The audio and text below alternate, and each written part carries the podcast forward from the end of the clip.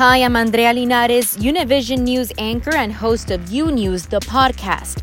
This week, our podcast has a different format as our newsroom adjusts to working in the era of coronavirus. We'll be back to our regular format in no time. Thanks for listening. Today is March thirtieth. Here are today's top stories.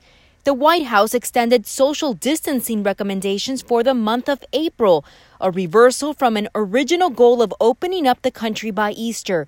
On Sunday, President Trump said models show the nation's death rate may peak in about two weeks. If we could hold that down, as we're saying, to one hundred thousand, it's a horrible number.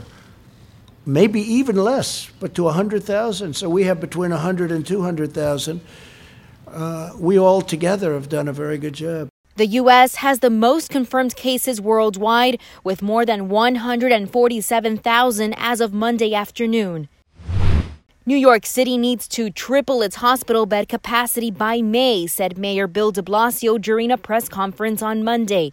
That event marking the arrival of the U S Navy hospital ship Comfort.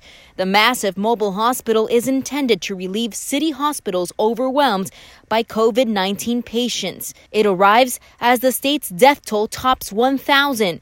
Mayor de Blasio getting emotional during that press conference. I can't tell you how much this means. It is so much more than even we realize at this moment, that our nation has heard our plea for help here in New York City.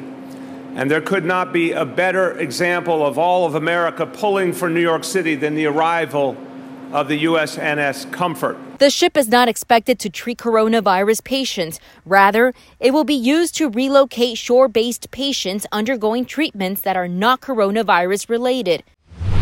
Meanwhile, a cruise ship with nearly two hundred sick people and several coronavirus patients has finally crossed the Panama Canal, headed to Florida.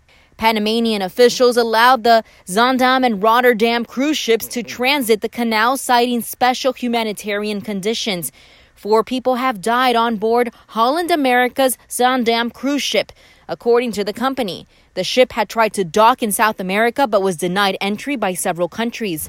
Elsewhere in the world, the coronavirus death toll in Italy has officially passed eleven thousand, the highest in the world. However, the number of new cases in the country has decreased for the fifth day in a row, to the lowest since the start of the outbreak in the country.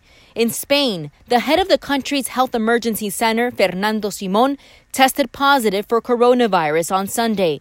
A total of twelve thousand Spanish medical professionals testing positive for COVID nineteen as of Monday morning.